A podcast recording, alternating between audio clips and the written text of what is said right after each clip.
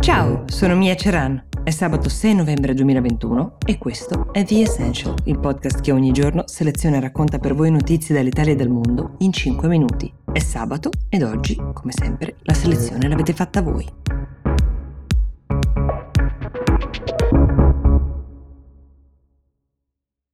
I protagonisti della puntata di The Essential di oggi, seguendo la richiesta di Michela Giordani e di Riccardo B, sono Kamala Harris e Alexei Navalny e la domanda per entrambi è che cosa stanno facendo rispetto ai sentimenti, alle aspettative che le loro figure hanno generato, come stanno andando le cose per loro.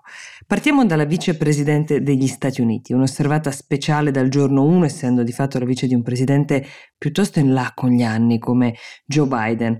Lei è un avvocato di origine giamaicana indiana, donna dalla brillante carriera, è stata sicuramente fondamentale, per questo è stata inclusa nel ticket per far vincere i democratici nelle scorse presidenziali, ma sono in molti a dubitare che la sua stella brilli ancora come durante la campagna elettorale dell'anno scorso. La sua stella ha iniziato un po' ad offuscarsi durante il suo primo viaggio ufficiale all'estero. Siamo a giugno, lei si trova ad affrontare appunto il primo viaggio da quasi presidente, tutti osservano quello che farà questa donna e cosa dirà in Nicaragua e in Messico, due degli stati con la più forte immigrazione illegale negli Stati Uniti. È qui che di fronte a dei cittadini locali pieni di speranza, di cui molti ogni anno tentano in ogni modo di attraversare il confine in cerca di una vita migliore, lei dice loro non venite, non possiamo accogliervi, anzi, rincara la dose sarete respinti. Allora, lei ha detto una cosa che in pochi, soprattutto dalle fila del Partito Democratico, erano stati in grado di dire, cioè la verità. Verrete respinti, ma dal punto di vista comunicativo è un disastro. L'elettorato democratico è scandalizzato da queste parole, così come i suoi spin doctor, che lavorano per lei, per moderare, mitigare quello che lei eh, deve dire pubblicamente, sono anche loro sconvolti. Nessuno ha mai usato parole così dure per parlare di quel che succede sotto amministrazioni repubblicane, ma anche democratiche. Il risultato è una messa in stato d'accusa fortissima. Da quel momento la sua popolarità inizia una discesa a picco. I sondaggi dei conservatori indicano che il suo livello di popolarità è il più basso per un vicepresidente da oltre 50 50 anni, mentre tra i sondaggi dei liberali si arriva solo a 30 anni, sempre paragonandoli ai 7 mesi in carica. C'è un altro elemento che non ha aiutato la sua popolarità, il fatto che Kamala Harris non abbia mai tenuto una conferenza stampa, salvo poche parole durante una visita in Vietnam e soprattutto è praticamente scomparsa durante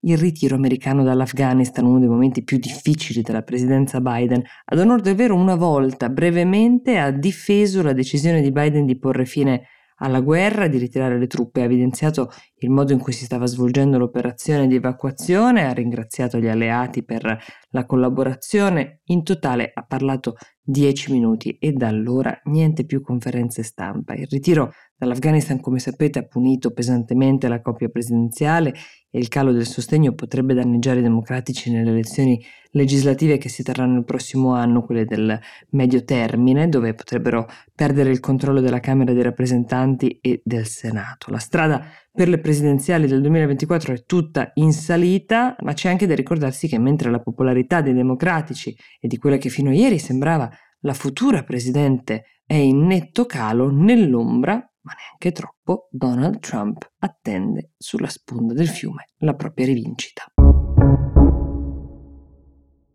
Veniamo ora da Alexei Navalny, lo abbiamo lasciato in carcere, condannato lo scorso febbraio a due anni e cinque mesi. Si tratta del dissidente russo numero uno, come ormai sapete, l'uomo che più di chiunque altro ha contestato pubblicamente Putin e la sua gestione del potere. In carcere lo abbiamo lasciato ed in carcere è tuttora nella colonia correttiva numero 2 di Pokrov, nella regione di Vladimir, quella a centinaia di chilometri da Mosca. Da qui due detenuti sono riusciti a raccontare a Dost, un'emittente russa indipendente, i dettagli degli abusi che vengono regolarmente subiti dall'attivista dietro le sbarre, torture psicologiche ma anche fisiche, intimidazioni di varia natura. Quando qualcuno non si inginocchia ai loro piedi, hanno raccontato i due carcerati hanno un solo obiettivo, spezzarlo. Così ha raccontato in realtà Nariman Osmanov, che è uno di loro, parlando di quelli che esercitano l'autorità in questo luogo. La prigione è tristemente famosa, in numerose denunce si è parlato di detenuti picchiati brutalmente, costretti a non dormire, sottoposti a percosse, ad abusi commessi da uomini delle unità speciali che però si presentano incappucciati e senza alcun distintivo. Osmanov ha raccontato che le autorità carcerarie all'arrivo di Navalny hanno parlato con ciascuno dei detenuti, proibendo a tutti loro di intavolare qualsiasi tipo di conversazione o rapporto con l'oppositore, lo hanno isolato completamente. L'altro detenuto, Evgeny Burak, ha raccontato che nel distaccamento una ventina di prigionieri sono stati incaricati di scrivere qualsiasi cosa fa Navalny, in modo che non possa fare un passo senza che si sappia. Alcuni di questi detenuti hanno anche provato senza successo a provocarlo in una rissa. Navalny è stato, come vi dicevo, sottoposto a torture psicologiche anche durante i 24 giorni dello sciopero della fame che ha fatto quando chiedeva di essere curato da medici di sua fiducia, visto che le sue condizioni di salute erano peggiorate. Tra le 6 e le 7 del mattino portarono mezzo sacco di salsicce e cominciarono a friggerle per convincerlo a mangiare questo il racconto del detenuto. Gli aguzzini misero anche nella sua cella un prigioniero di nome Yushchenko, sospettato di essere malato di tubercolosi nella fase contagiosa, però era una bufala. Osmanov è riuscito ad avvertire Navalny, un altro di quei giochi psicologici che si usano in carcere. Lo scorso ottobre il Parlamento europeo gli ha conferito il premio Sakharov per la libertà di coscienza, sottolineando il suo grande coraggio e la battaglia contro Putin che gli è costata la libertà e quasi la vita un premio che però suona un po' come una beffa considerando quanto poco sia stato fatto e ottenuto sul piano internazionale per liberare quest'uomo.